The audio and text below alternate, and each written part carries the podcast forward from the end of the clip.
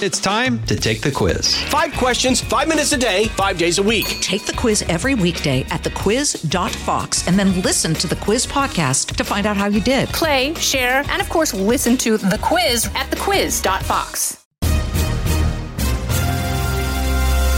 Sunday, April 17th, 2022. I'm Jared Halpern. Democrats could make Iowa and New Hampshire get in line for caucuses and primaries. Two of the more homogenous states racially, the whitest states, if you will, in the country. I'm Eben Brown. Presidential candidates debating on live TV has for decades been a tradition every four years as we ready ourselves to pick a leader. But now the Republicans say they won't participate if the same people are running them. The chairwoman uh, engaged early on with the Commission on Presidential Debates on behalf of the American people. This is the Fox News Rundown from Washington.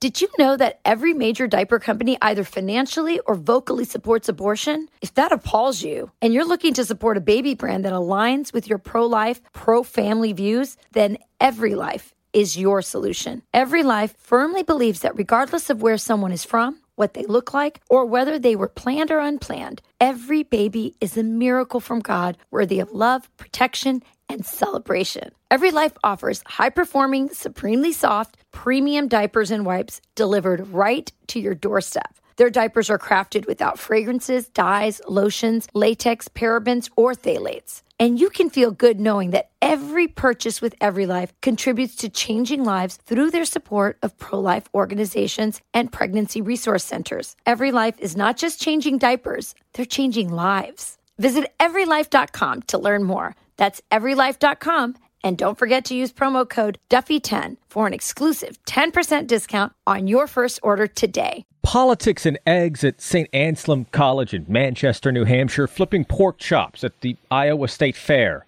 These are must do's for pretty much anyone who aspires to be President of the United States or at least compete in the Iowa caucuses and New Hampshire primary. But those rites of political passage could be a relic starting in 2024 for Democrats.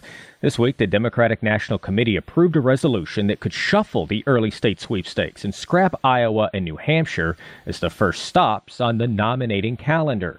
Instead, the resolution calls on states to apply for early contest status, make the case for holding a caucus or primary before Super Tuesday in early March.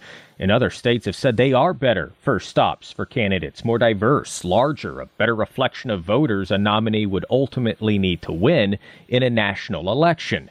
But what about tradition? Iowa and New Hampshire have gone first and second since 1972. Voters there are very protective of that status and their roles in helping America pick presidents.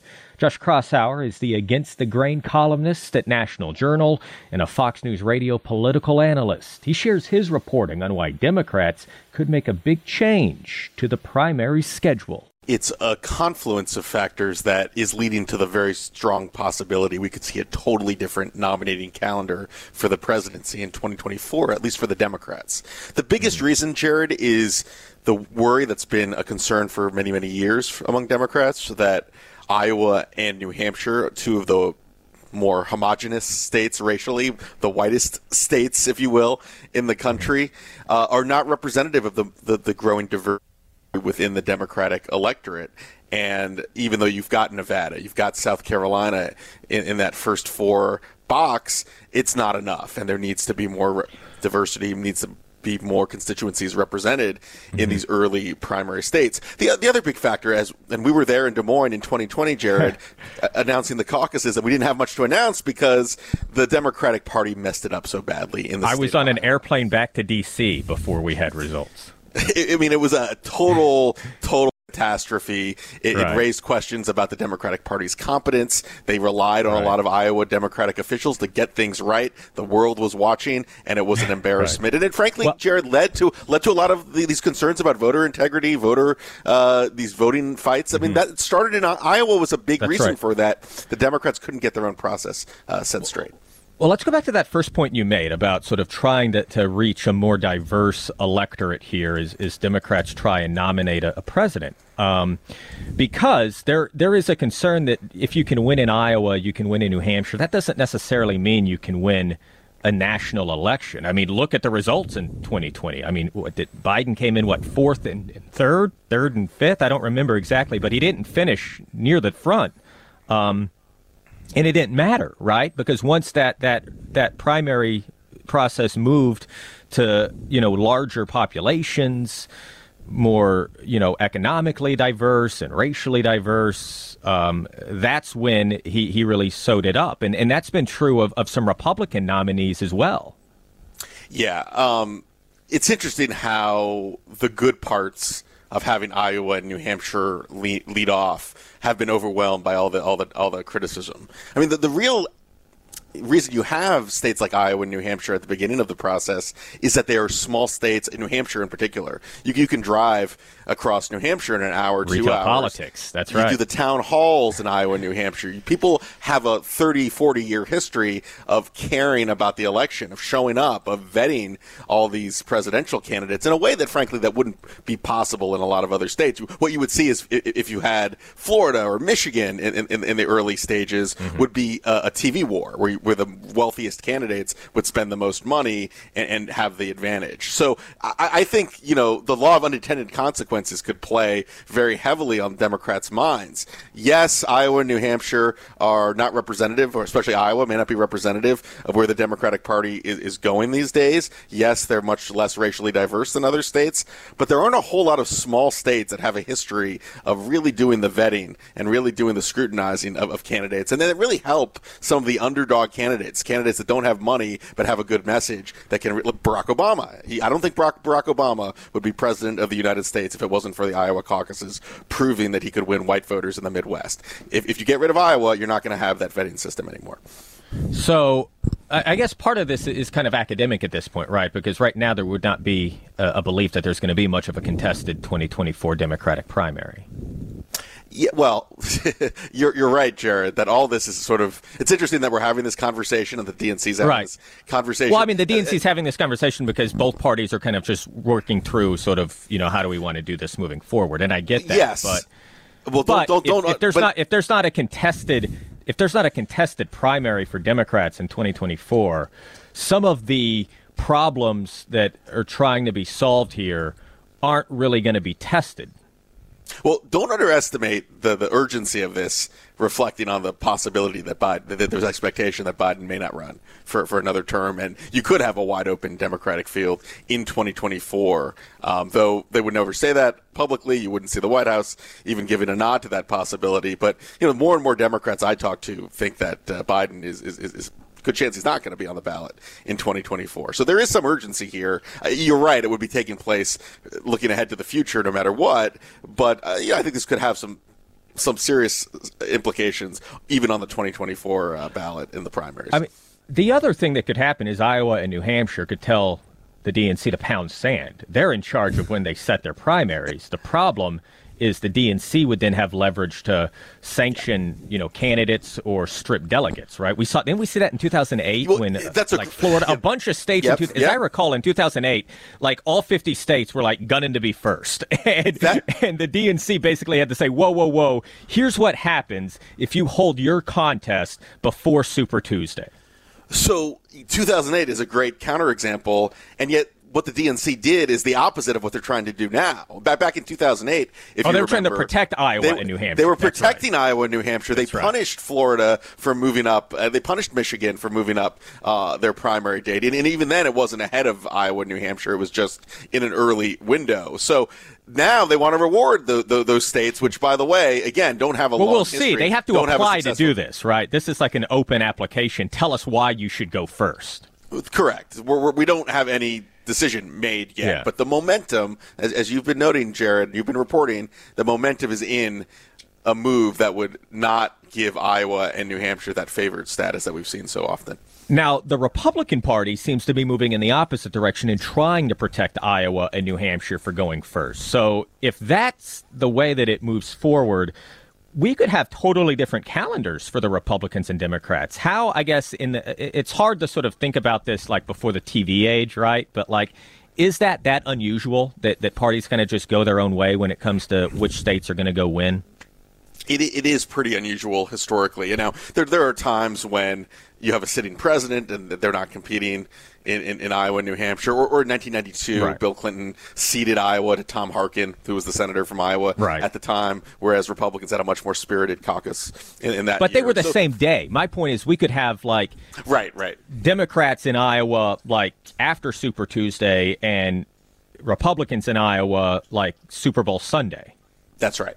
It, it, it would be pretty unusual, if not unprecedented, that you'd have Iowa an Iowa caucus for the Republicans and maybe a Michigan caucus for the Democrats.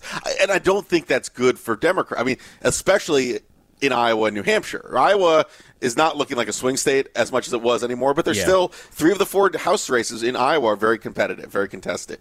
The Senate race is, is, is Chuck Grassley's up. It was seen as a possible competitive race at one point, not not so much anymore. But the more Democrats turn away from a rural, symbolic rural battleground and, and, and say we're not going to even compete here in our nomination process. New Hampshire is a Democratic leaning state that Republicans are pretty confident they can win uh, in, in both the Senate level and the House level in, in 2022 just because of the political environment right now. So to totally say we're not going to put give give these two states favored status, not just could have implications for, for presidential nomination processes, but it could have a make it harder for Democrats to win those states uh, in general elections going forward. You know, there's one more element to this that I'm curious about, and that is sort of turning away, and maybe both parties have this concern, sort of turning away from a caucus over a primary. They are very different. If anybody has attended a caucus, particularly in Iowa, it is a unique way of selecting a nominee, right? You get multiple votes, people are eliminated. There's, you know, brownies handed out for votes. There's favors handed out once your candidate is eliminated. It's a very folksy kind of town hall way. Um, but it's complicated. It takes a lot of time. It takes a lot of energy. It takes a lot of commitment. Um, we've seen the process in counting can get uh, sort of confusing. Is that part of underlying this too? Like maybe caucuses aren't the best way to decide how delegates are going to be doled out it's a lot of fun to go to a caucus. It, it really is. is. It, it really is. is. the heart of democracy, and if it's done right, and Iowa's not the be. only one that does right. Uh, Nevada does a uh, a caucus. There there are other states that do them. And I'll be honest with you, I, I, like the Iowa caucuses better than the other one. I mean, the Iowa, you know, does tend to be more representative of its party electorate than some of these other states. So um, it's a scene, though. I mean, and you have to be dedicated. It's like an I don't. It's not an all day affair, but it's yeah.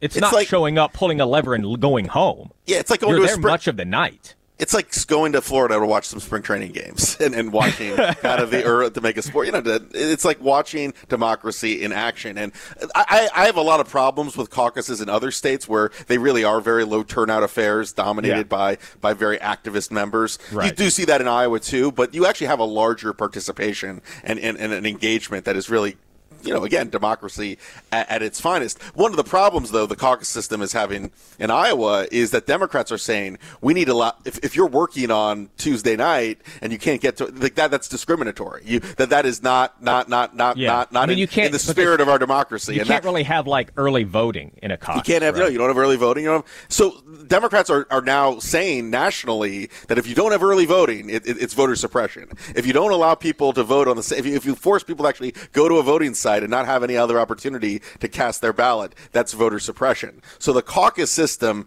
you, you can't do any of that stuff, and it's it's become sort of an intellectual problem for Democrats because they they've championed the caucus system for for many years, but now it runs against some of their new rhetoric about voting rights, voting access, that, that makes it a little uncomfortable for, for, for party leaders to be advocating so forcefully. Do you see this sort of ending with Iowa and New Hampshire losing that, that sort of favored status? Do you see this maybe in a, a, rotational kind of, of sense, like, you know, every four years we'll sort of reevaluate and, and maybe states take turns in going first? What, what sort of seems to be uh, that you're hearing from Democrats who are part of this process that they're leaning towards?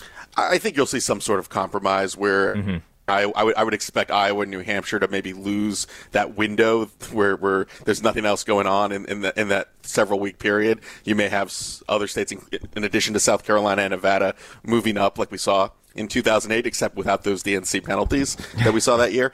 Um, but but look, it, it, they've opened up a can of worms, and by essentially punishing Iowa, uh, you know New Hampshire as well. Uh, the, you know, the, you could say that there are good things about switching the system. We, have went over, we've gone over them, mm-hmm. but uh, the, the, the domination process is going to become more nationalized. It's not going to look the same as it's been in the past. Is the real loser of this going to be the butter cow? the, the, I love the Des Moines, the Iowa State Fair. I've, I've, I've been a a fan, a def- uh, an attendee at the state fair every every every presidential year. The first Look, time, I, I, the I'll say the first time I felt like a real like I, I, I was a national reporter was my first time chasing candidates uh, down the midway there at the uh, the Iowa State Fair. Yeah, in 2008, going to that pers- soapbox. It's a lot of fun.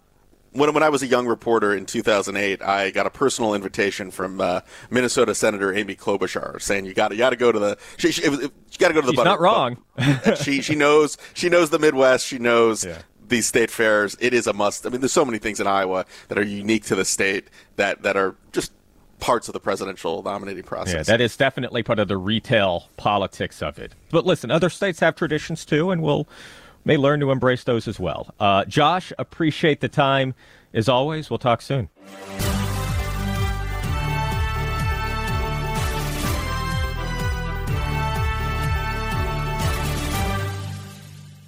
Hey, folks, it's your man, Keyshawn Johnson, here to talk about Angie, formerly known as Angie's List, your go to home services. Marketplace for getting all your jobs done well. Now, you might be wondering, what exactly is Angie?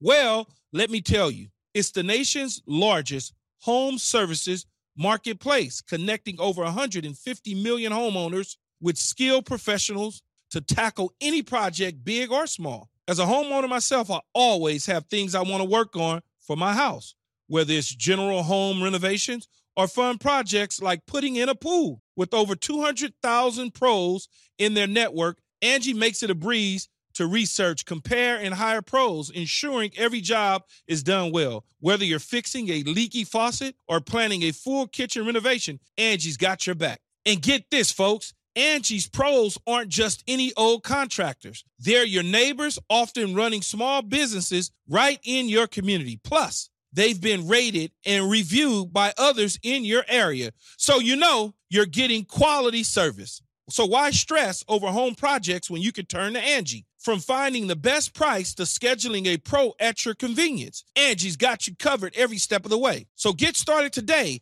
at Angie.com. That's Angie.com or download the app today to get started on getting all your jobs done. That's Angie, your trusted ally in home services. Publicized debates are a staple of the American democratic process. Perhaps the most storied of them were the Lincoln Douglas debates of 1858 in Illinois between Democratic Senator Stephen A. Douglas and Republican challenger Abraham Lincoln. The pair toured the state, putting on a show and arguing under agreed rules.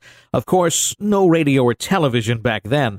In 1960, with electronic mass media still a new toy, debates were held between two candidates for the U.S. presidency, then Vice President Richard Nixon, the Republican, and his Democratic opponent John F. Kennedy. For the first time, many Americans saw their choices of leaders plead their cases and challenge each other. And since then, the League of Women Voters and then the Commission on Presidential Debates, a bipartisan effort, has produced debates between candidates for president and vice president. Over the years, the topics grew more condensed, the questions fired more rapidly, and the answers much shorter. Still, there was time to be witty. I will not make age an issue of this campaign. I am not going to exploit for political purposes my opponent's youth and inexperience. And throw the occasional Barbie takedown. Senator, you're no Jack Kennedy. But last time in 2020, it all seemed to devolve. Vote now. Make court? sure you, in fact, let people know you're a senator. I'm not going to answer the question Why because, you answer that because question? the question is the question Supreme is Court Justice, the radical question, left. Will you shut up, your, man? Listen, Former President Donald Trump and Republicans accused the commission of bias and favoring candidate Joe Biden, the Democrat. There were questions of the chosen moderator's objectivity. Now the Republican Party is pulling out of the debate commission altogether. I think it's really important for your audience to remember. Paris Dennard is the national spokesman for the Republican National Committee. He's a former official in both the Trump and Bush 43 White Houses. That this is something that the RNC, under the leadership of Ronna McDaniel, took up not for just for the RNC, and quite frankly, not just for uh, the future Republican nominee for president of the United States. The reason why uh, the chairwoman uh, engaged early on with the Commission on Presidential Debates was on behalf of the American people. And I say that because when Americans were tuning in to watch the presidential debates all across the nation, you know, we have to step back real just briefly and, and, and look at this from a different perspective. Those of us who live and work and breathe in Washington, D.C., inside the Beltway and just consume politics, we think this is all that everybody does in the country.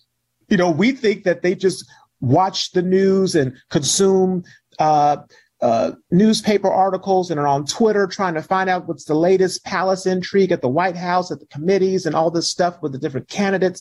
But that's not reality. Reality is Americans are working. They were they're dealing with their families. They are traveling. They are living their lives, trying to put food on the table and, and save for the future and, and, and their children to go to college and take their children to sports and and do the things they need to do to survive. And so it's not a, up until these presidential debates happen after the nomination process is over, that the American people really focus in and really tune in and dial in as to who's running, why they're running, what are they saying, what are they talking about. And so for us, understanding that, the chairwoman said last year, we've got to talk to the Commission on Presidential Debates to make sure that they understand the sentiments of the American people, point one, but point two, understand that we have to have a fair and balanced perspective debate for both candidates for president. And so the chairwoman laid out in a letter some reasonable recommendations to make it balanced, to make it unbiased, to make it fair to both candidates moving forward. And the onus was on the commission for the presidential debates to either work with the RNC to, to, to adapt uh, to adopt some of these changes and recommendations or have a conversation or dialogue to figure out if there's a middle ground or do what they ended up doing in saying no thanks pound sand. We're going to do what we're going to do.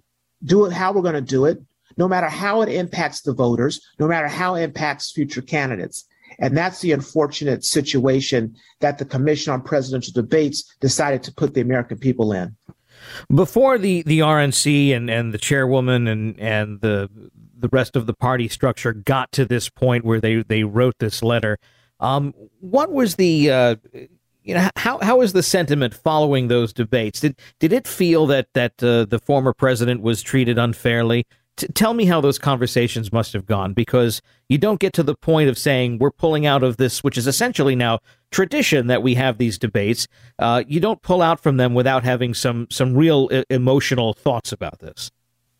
Yeah, I think that when you watch the presidential debates and understood some of the background of things that were happening, you know, the Commission on Presidential Debates waited until 26 states had already begun to do early voting before hosting the first presidential debate.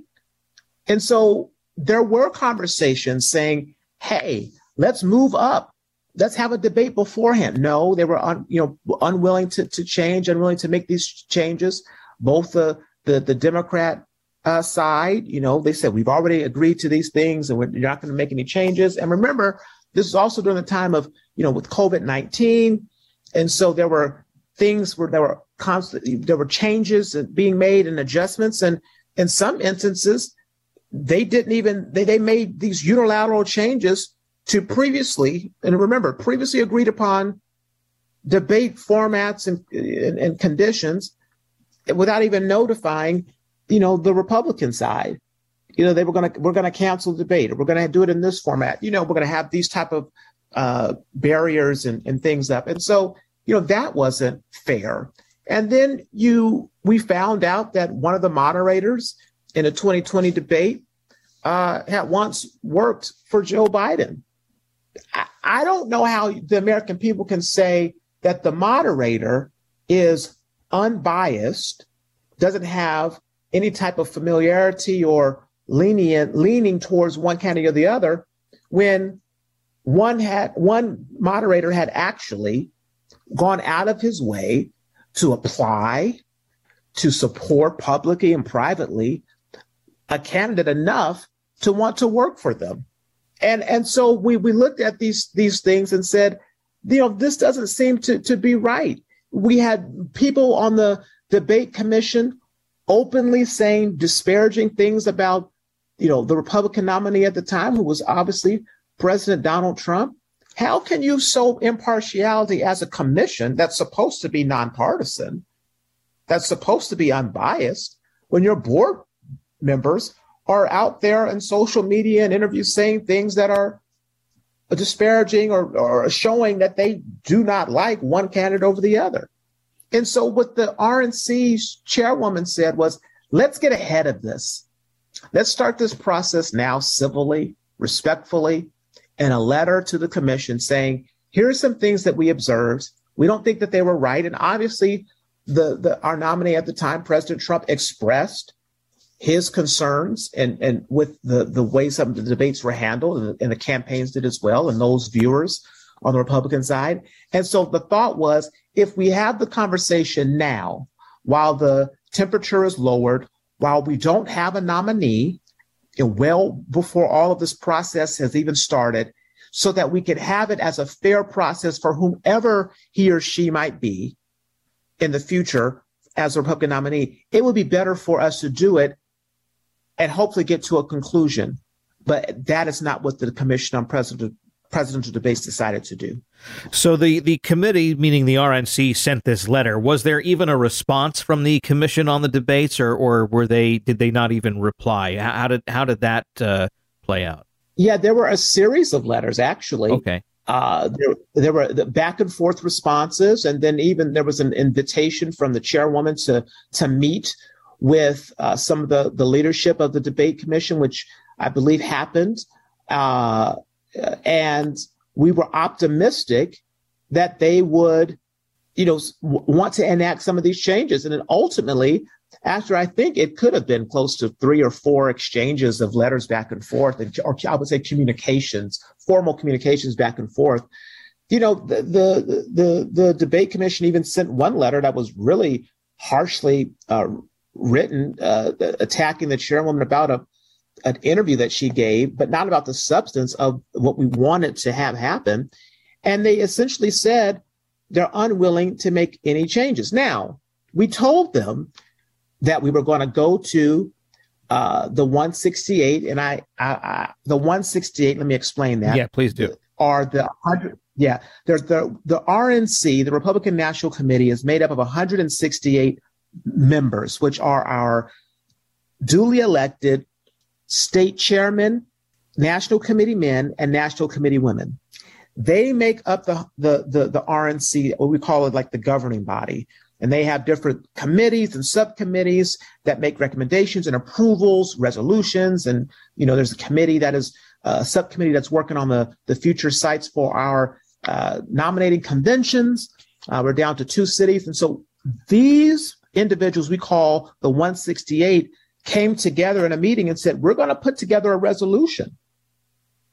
And we told the commission, we're going to do this, resolution. we're, we're proposing to do this resolution. We don't know how it's going to be ex- accepted by the, by the committee, but we're letting you know that the, that we're, that the committee wants to go into the direction of saying, if you are unwilling to make these concessions, these reasonable changes amendments to the way you all conduct yourselves, having a, a, a criteria for selecting moderators, having a some term limits on the board, having some safeguards to make sure that your board members are not saying disparaging things about either candidate.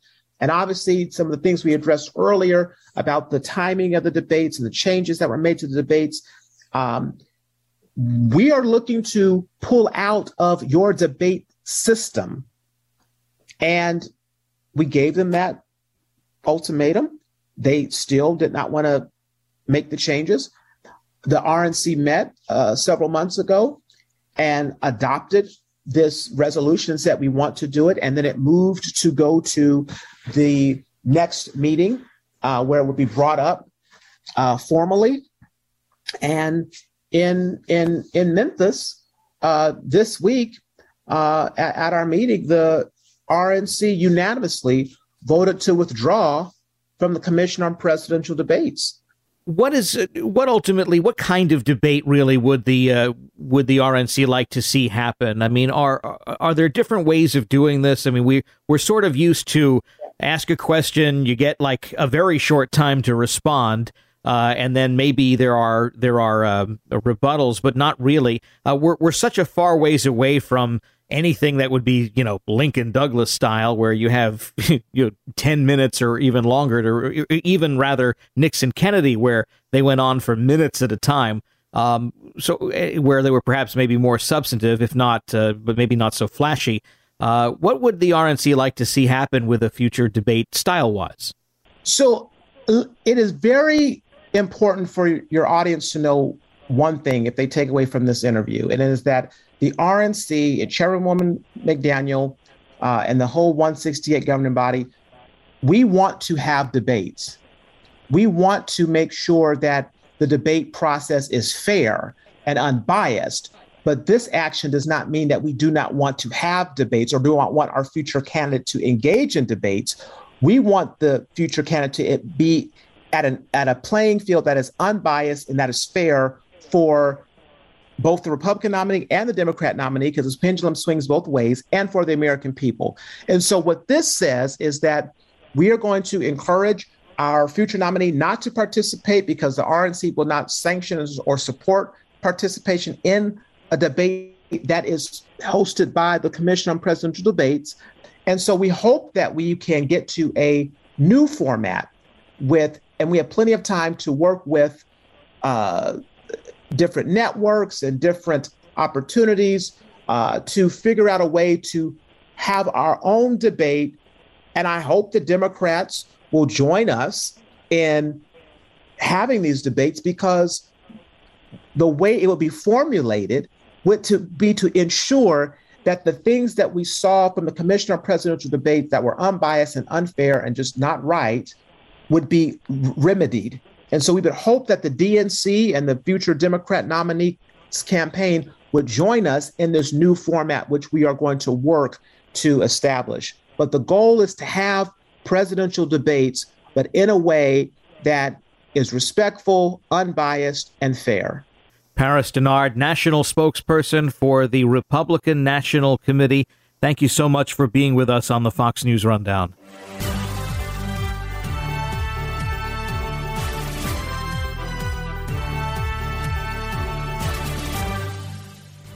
That will do it for this week's Fox News Rundown from Washington. Next week, another week away for Congress, but lawmakers are starting to plot their midterm strategies. We'll look at the polls and the messages heading into the summer campaign.